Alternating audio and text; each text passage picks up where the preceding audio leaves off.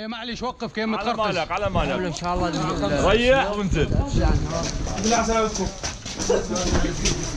Siamo a Gindires, nel nord-ovest della Siria. Fa freddo. Si sentono delle grida di dolore femminili che vengono da sotto le macerie. Dalla voce sembra giovane, si pensa sia ferita che una parte del suo corpo sia schiacciata dai pezzi di cemento.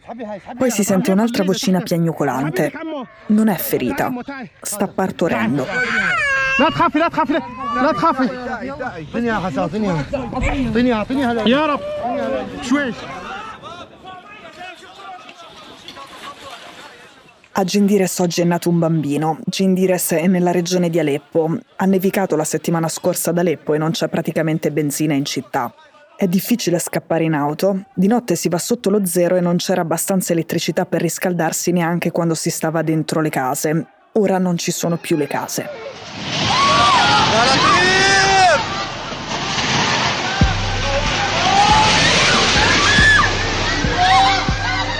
الله اكبر الله اكبر الله اكبر Gindires è in mano ai gruppi armati ribelli. Da quando è cominciata la guerra civile in Siria dopo le proteste del 2011 è stata presa dai curdi dello YPG, ma nel 2018 sono arrivati gli islamisti, hanno combattuto e hanno vinto con l'aiuto dei turchi. Adesso qui a Gindires c'è Tahrir al-Sham. La ilaha illallah! Muhammad Rasulallah!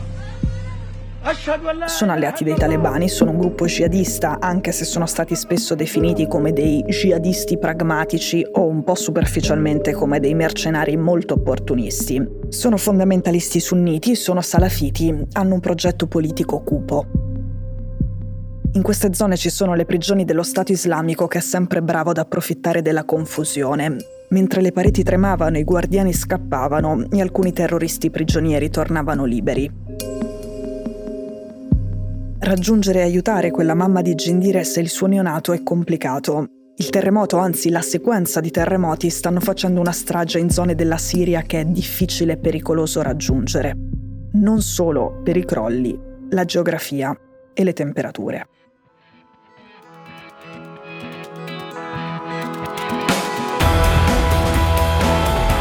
Sono Cecilia Sala e questo è Stories.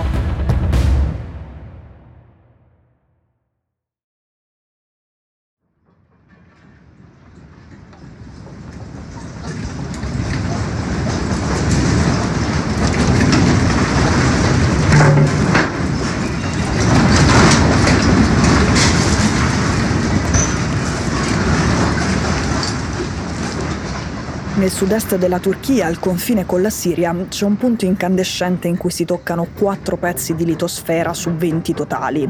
Sono le parti superficiali e dure della Terra, l'intero mondo è diviso in una ventina di questi pezzi rigidi, quasi un quarto dei quali si scontrano in continuazione intorno a Gaziantep, in Turchia.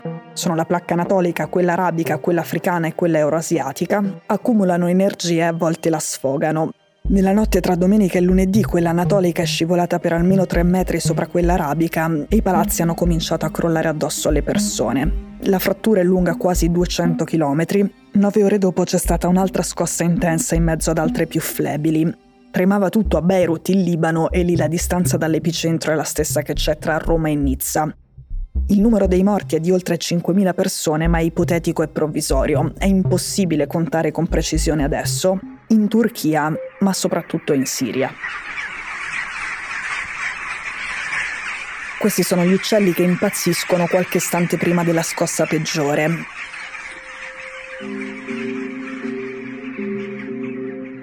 Ad Aleppo, in Siria, a gennaio era crollato un palazzo di cinque piani. Era crollato così, senza che fosse successo niente. Aveva fatto 13 morti.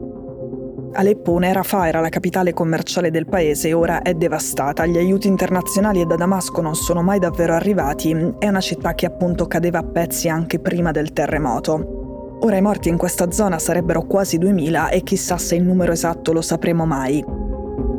Il terremoto ha accelerato la scomparsa della città più colpita dalle bombe di Assad e di Putin contro le milizie dei ribelli siriani nella guerra che ha raggiunto un armistizio fragile nel 2020.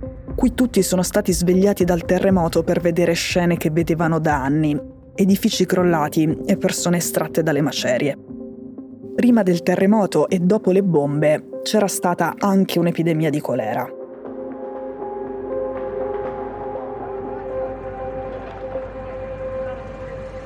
Alcuni posti come Idlib erano già irraggiungibili prima. Sentiamo le loro voci, sono ancora vivi, ma non c'è modo di tirarli fuori, non c'è nessuno a salvarli, non ci sono i macchinari, non ci sono le persone. Mentre in Turchia si prendeva la macchina e la si spostava fuori dalle zone costruite per dormirci dentro in sicurezza, in questa parte della Siria era finita la benzina già prima che crollassero i palazzi. Le persone che vivono in questa porzione di nord-ovest sono più di 2 milioni e sono già state sfollate anche 20 volte.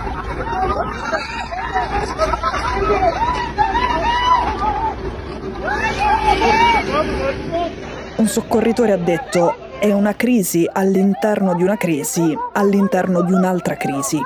E poi che il terremoto è sembrata una conferma triste del fatto che il simbolo di questa parte di mondo è la distruzione.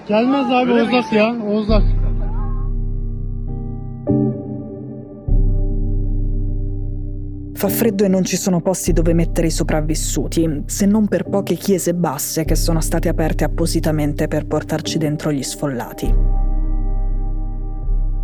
I caschi bianchi stanno chiedendo aiuti internazionali. Loro sono una specie di protezione civile di volontari che lavora nelle aree siriane che sono in mano ai ribelli. Loro di solito tirano fuori persone dalle macerie dei bombardamenti. Adesso gira un audio su WhatsApp e il portavoce dei caschi bianchi dice che non sono in grado di rispondere a questa emergenza, che è un disastro contro il quale non hanno le forze necessarie.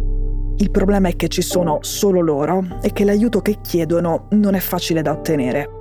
Questo proprio perché tecnicamente è Siria ma non è sotto il controllo del regime di Damasco. Sono i territori che i ribelli hanno sottratto ad Assad durante la guerra civile, certo non sarà lui a mandare i soccorsi, per esempio gli aiuti che gli stanno arrivando dalla Russia e dall'Iran.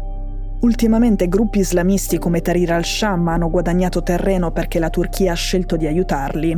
Per usare un eufemismo, non è facile per chi può dare una mano dall'esterno trovare un interlocutore ufficiale affidabile da quelle parti. Per fare un esempio qualsiasi, non è probabile che la protezione civile italiana si possa mettere d'accordo con i locali per aiutare in quelle zone. Quelli che potrebbero farlo, quelli che potrebbero interloquire con dei gruppi così, sono i turchi. Ma è decisamente il momento più sbagliato per rivolgersi a Erdogan. Ora lui pensa alle vittime e ai sopravvissuti a casa propria. Di certo non dà la priorità ai civili siriani e non dà la priorità ai civili siriani che abitano i territori controllati dai fondamentalisti che lui sponsorizza quelli dove, in questo momento, ci sono villaggi e cittadine in cui nessuno sta scavando per recuperare chi ancora respira sotto le macerie.